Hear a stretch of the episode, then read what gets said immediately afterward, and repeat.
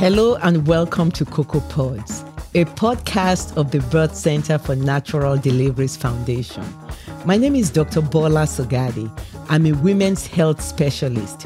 On this podcast, we talk about all the issues relating to women's health and identify the problems and talk about ways in which we can mitigate the problems. Today, we are fortunate to have with us Dr. Raul Vangala. Thank you, Dr. Vangala, for coming to our podcast. Oh, thanks for giving me this opportunity. Dr. Vangala is an allergist immunologist in the Middle Georgia area and is affiliated with multiple hospitals. He is the director of the Allergy and Asthma Center of Middle Georgia with locations in Macon and Warner Robins. Dr. Vangala received his medical degree from Osmania Medical College, NTRUHS, and has been in practice for more than 26 years. As a specialist in allergy and immunology, you treat disorders of the immune system, including food, insect, and respiratory allergies, eczema, contact dermatitis, asthma, and primary immune deficiencies. Can you just give us a synopsis of what that entails? Okay, it deals with one part of the immune system, which basically addresses how your immune system reacts to foreign antigens. And these antigens are different because antigens can be bacterial or viral. We deal with mostly what are called as the allergenic antigens. And we are also trained to take care of primary immune deficiencies too. These are rare immune deficiencies, which are due to defects in genetic makeup. So we deal with those and we do practice in that field. And it entails mostly taking care of people with hay fever, people with asthma, people with skin rashes, especially eczema or contact dermatitis, patients who have recurrent sinusitis, and also patients who present with hives, that is called as urticaria, and patients who have urgent or acute anaphylactic reactions to either foods or insect bites or medications. So that's where our expertise is. But we also comment a lot about, because allergy is very affiliated to immunology, especially when we are associated with teaching. We also make an effort to teach whoever is going through our clinic to cover basics of immunology too, which will include vaccinations, a little bit of what's coming down in tumor immunology, and a little bit of autoimmune diseases. There are different specialists who take care of those. But when we teach, we do address those too, because the foundations for both allergy and these diseases is basically immunology, how your immune system works to protect you. But when it gets dysregulated, it can also hurt you. Wow. You manage how your immune system helps you. And when there's a problem, when it gets dysregulated, how it can hurt you? More often, we take care of people where it hurts the people. But in certain public health situations, like during pandemic right now, we take an active role in teaching people about the importance of vaccinations, importance of public health measures, in collaboration with all other specialties too, because we are all affected by that. So, and if the patients have some questions about any part of the immune system, because immune system acts to protect us against infections too, we get a number of questions about what should I do, are the vaccines safe, or what are the implications of, because sometimes when you, what starts out as a viral infection can progress into a immune dysregulation too. And we see that with different viruses. We have started to see that with even COVID-19 infections too. So sometimes patients come to us because they're confused about what the heck is happening, because it's a new disease. So where it's going to go. So kind of give them the lead about how we need to approach this. Even though we were going to talk about COVID down the line, you mentioned it. What the heck is going on from your point of view with this COVID pandemic?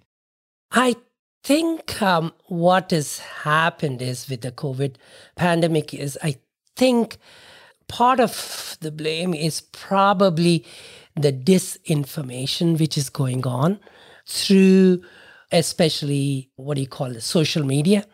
It is good because some of the people who are taking this social media and learning a lot of it, and I see sometimes people have become really smart and have started thinking about to protect themselves. But at the same time, the other side of the coin is it's very easy to influence people too. And it's very important for you to actually weed out and see where you get your information from. They have to be reputable resources. They have to be people who are accomplished. And most important is it going to work for the entire society, or is it going to, because the rules made during pandemic and when you are having an infection are to protect us all. Here, we either all sink together or we all help each other. That's, there are no two different choices. The rules are made in such a way they all work for our benefit. So if you keep that in mind, you would be able to go and access the social media where you get to make yourself smart, to protect yourself and your family, and also protect your neighbors and fellow citizens too. That's where it comes from. So that's where it is happening. And there is a lot of interesting stuff which is coming out.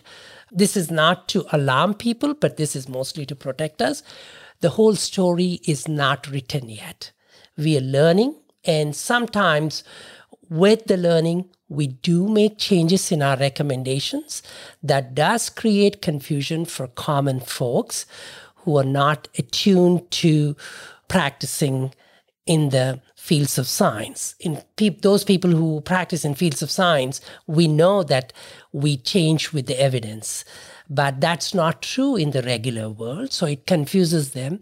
So I think there, the message has to be done in such a way that it should be a one-on-one type of message where we all share without a paternalistic route. That is, we're not just pushing it on it, but we're trying to make people understand why we are doing it and why we have changed our recommendations. That's where it comes. And I think we're doing a good effort to do that, but the disinformation is what is really affecting to carry this message to the people. And there are some technological advances which have taken place in the last 40 years after the advent of HIV infections in the 1980s. We have new fields of technology which have come up, which were really not well-versed in the past, but we can look at cells, molecules, the technology is there to look at it. We can rapidly make tests, rapidly produce things. I mean, we would never have imagined that on January 19th of 2020, there was a Chinese scientist from Shanghai who put the genome sequence for this virus. On January, the next day, the Germans came up with a test for it.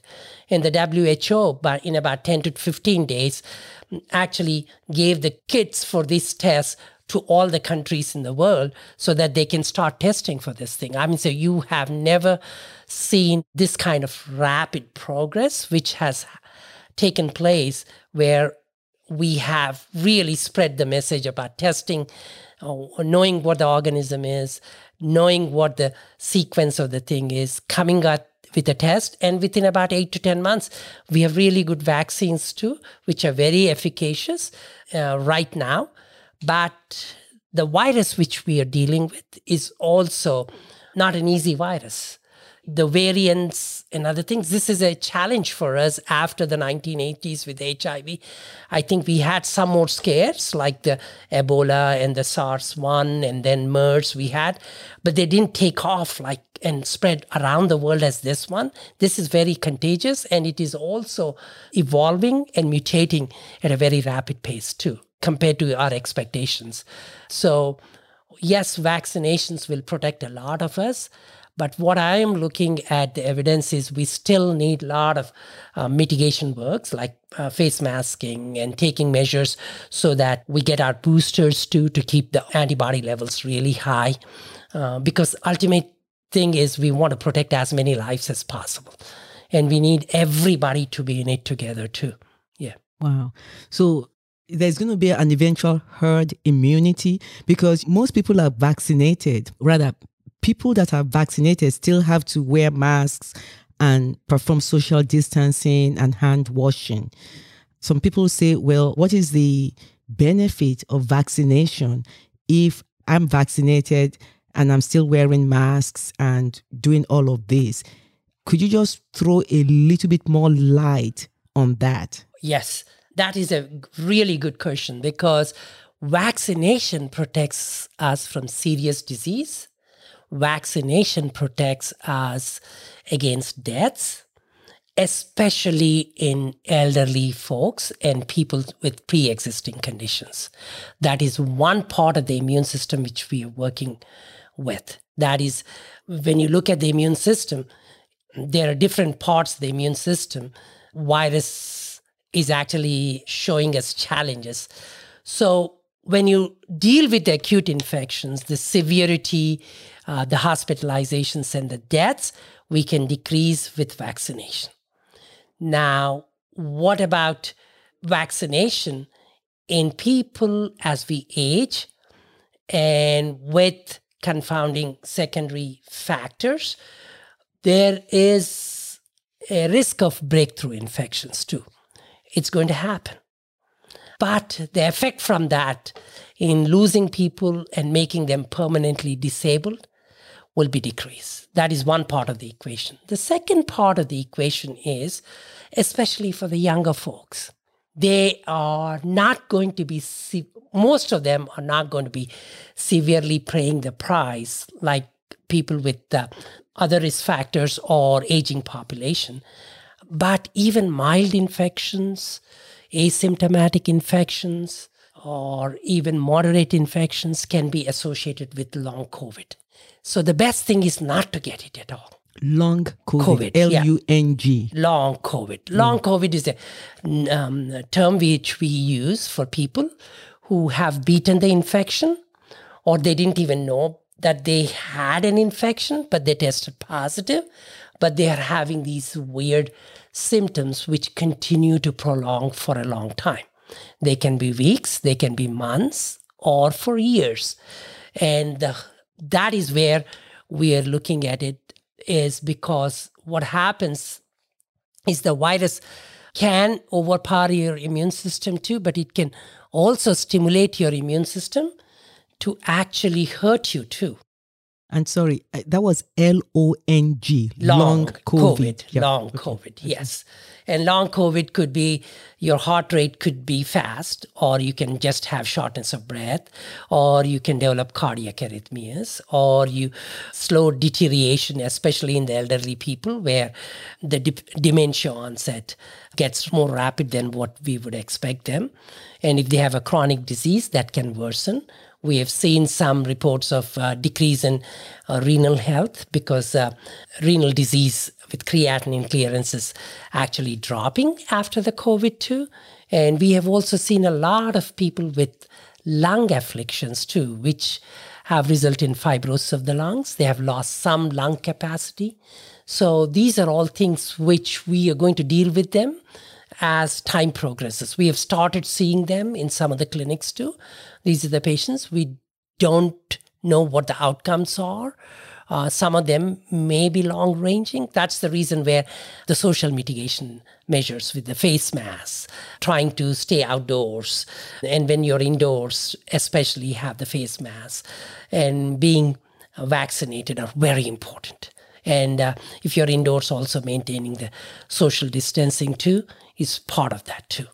And the last one, which we have not really enforced or talked about, is ventilation, because the air exchange in the rooms is very important in the school buildings, in the office buildings, and it is a daunting task, because we have to look at and we have to make these changes too. But if we don't talk about this, we are not going to make those changes too, because a circulating virus, if it is a chance to get outside, it is less contagious than if it keeps on recirculating in the same space. This is, I'm talking about the indoor space.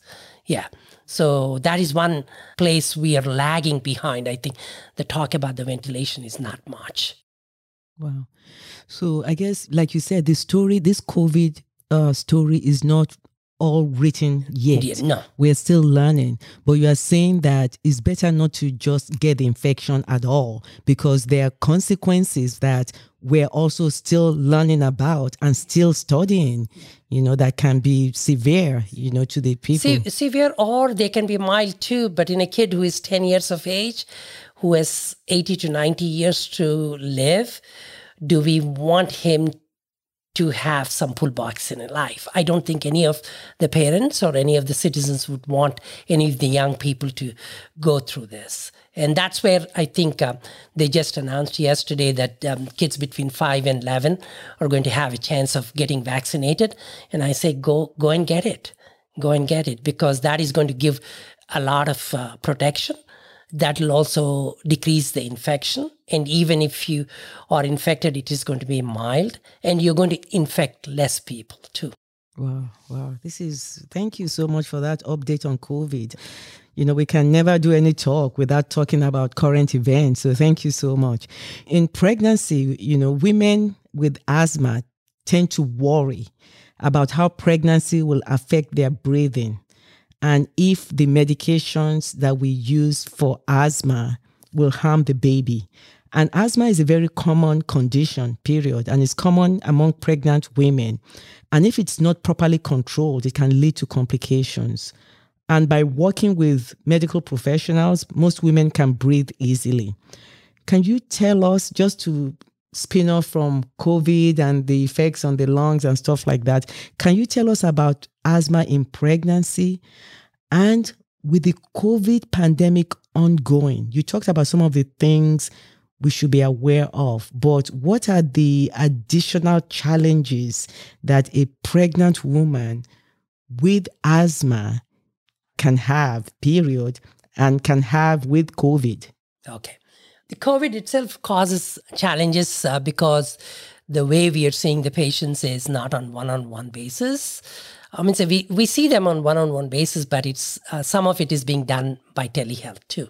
And some of it is by fear the patients don't want to get themselves exposed to. They're not getting out and talking to their providers. They should still be in touch with their providers, especially if you have chronic diseases. And if you're pregnant, then it is an added burden. I mean, so it's not just with asthma. I think if you have diabetes or you have heart disease or hypertension or asthma, and then you're pregnant, your concerns are the same. How do I manage my chronic condition?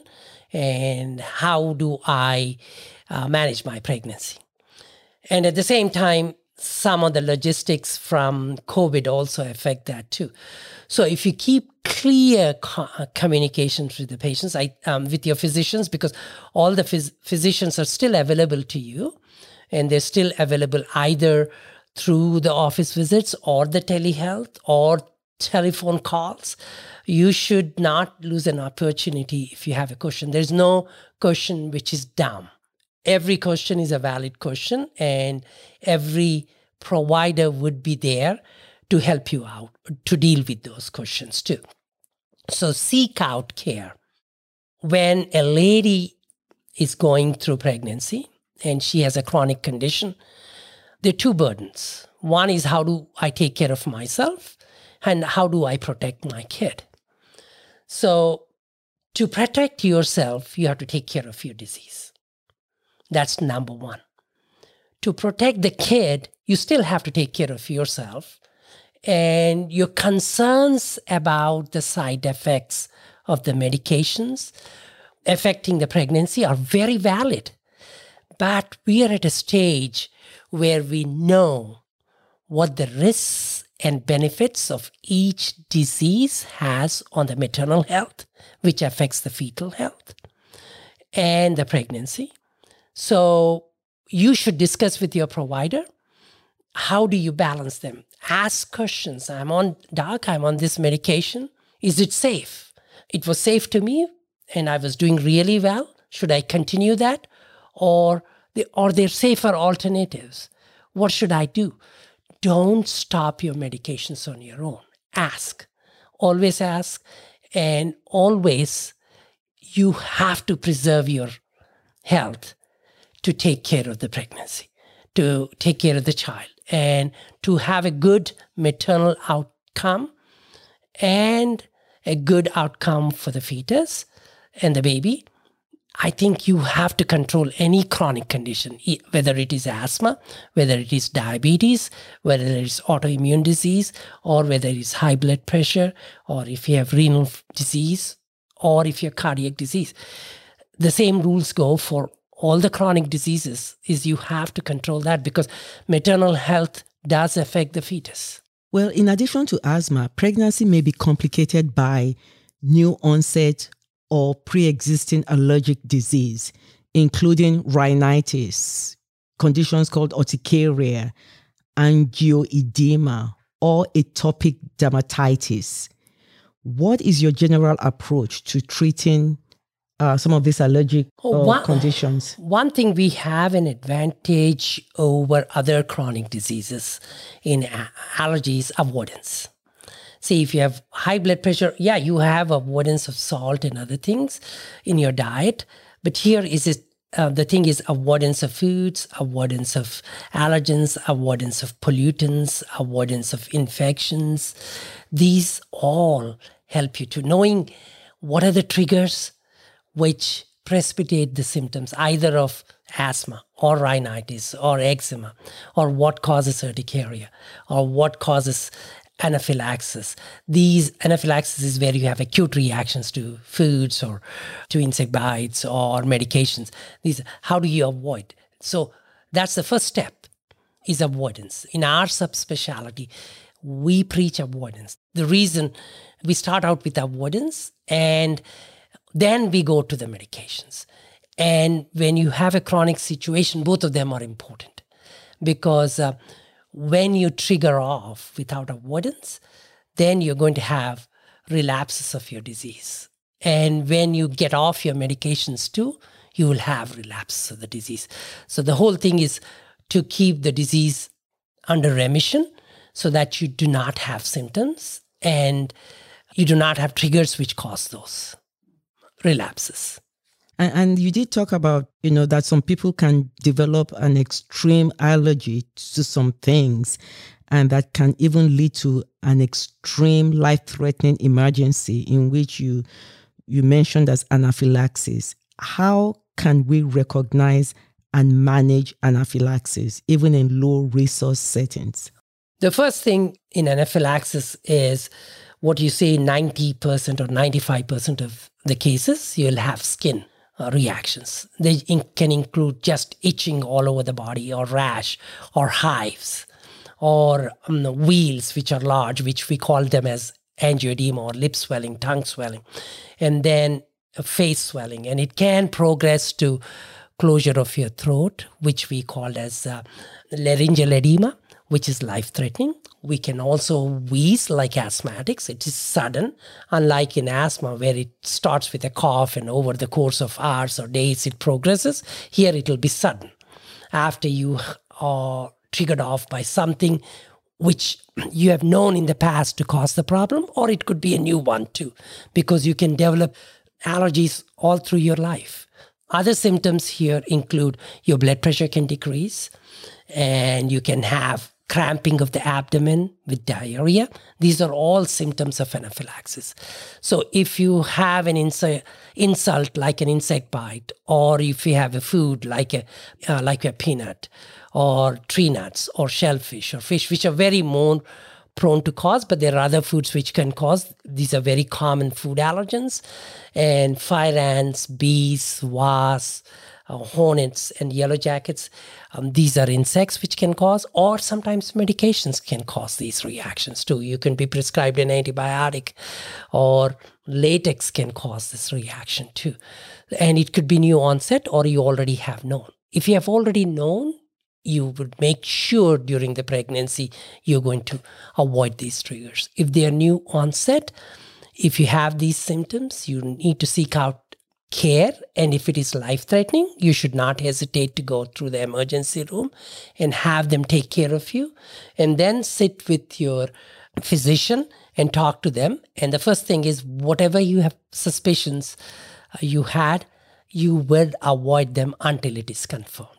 This has happened before. Do you recommend maybe the use of epinephrine or, I mean, yes. What can we do? Assuming that, you know.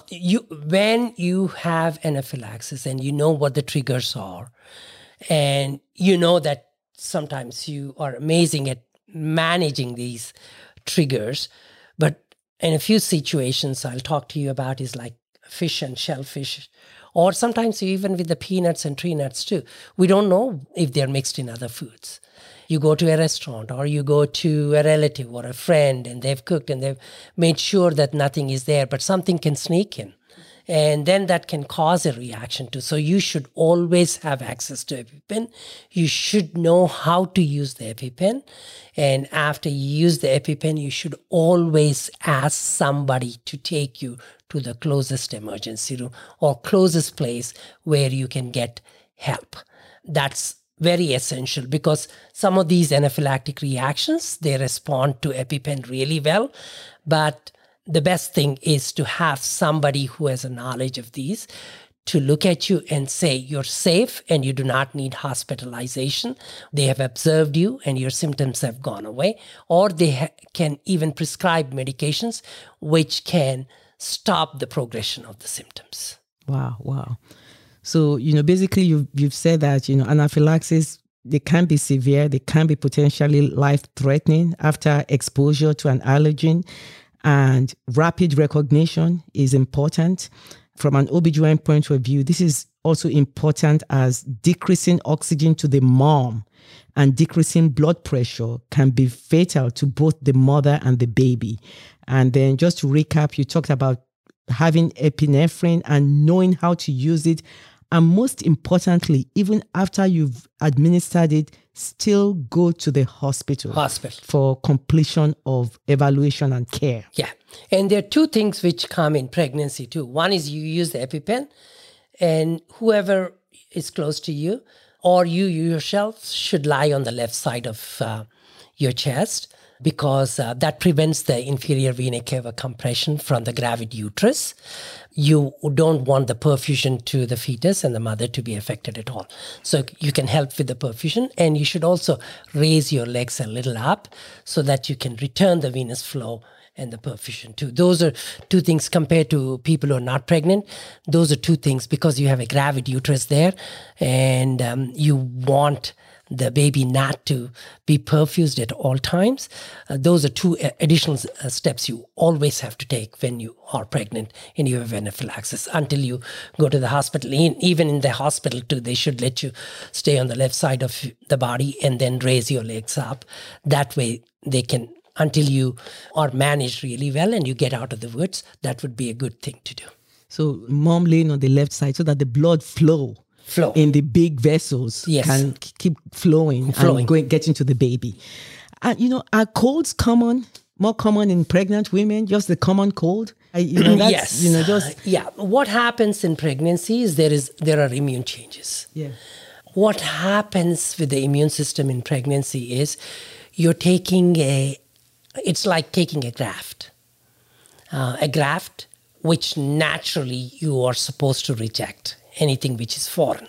So we are going to talk about that down the line, because I want to know why a baby that has the genetic composition of not only the mother, but of a father whose genetic makeup is foreign to that mom. Yeah. Why is that baby not rejected by the mom? So I want us to talk about that later. Yeah, but the reason I'm talking about it, to combat that, you want to develop tolerance. Yeah. So when you're trying to become tolerant to the fetus. The baby, which is half foreign to you. Yes. Yeah, half foreign to you. Yes. You develop immune mechanisms which actually increase the risk of infections. Yeah. And that's where the thing comes in, because they have to damp down the immune system. And it is a fine balance. That's the reason the mothers are more prone to infections.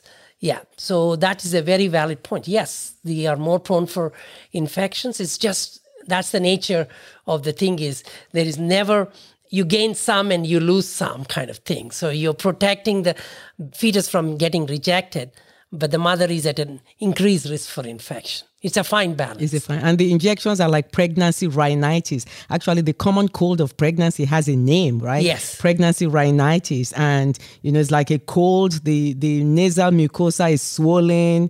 What kind of, does it need treatment, or what can we use and what can we not use? Those are mostly hormonal to keep the fetus going again. Yes. So these hormones cause nasal congestion. So one way to do it is not to treat it with medications at all, but you can use saline nasal sprays, and those would be the best ones. You should not absolutely use any nasal decongestants or oral decongestants, because they do have effects on the fetus. So that's one place. And then I think what happens in the pregnancy-induced rhinitis, the antihistamines don't have a big role too. I mean, say they're safe, but they're not helpful. Whenever we use medications, we have to use medications which help you. The risk-benefit ratio, the benefits have to be, and that's what we see in patients with allergic rhinitis, with asthma, with eczema. We see the benefits of those medications. But in pregnancy-induced rhinitis, we don't see the benefits. But to get symptomatic relief, sometimes you tend to use oral decongestants or nasal decongestants, which are harmful to the fetus and also to the mother to a certain extent too. So it's better not to use those. Because it will pass over time. Yeah, because it's hormonal. It will pass over time. Yeah. Since you went ahead and touched on this, why does a mother's immune system not reject a developing baby as foreign tissue? And yet people can get a liver, kidney, or lung transplant, and it keeps. After all, the baby has cells from its father also, and these cells are different from that of the mom and actually foreign to that of the mom. Why do we have successful pregnancies, and why at times do we have unsuccessful pregnancies? Is there like a failure in whatever this mechanism is? Okay.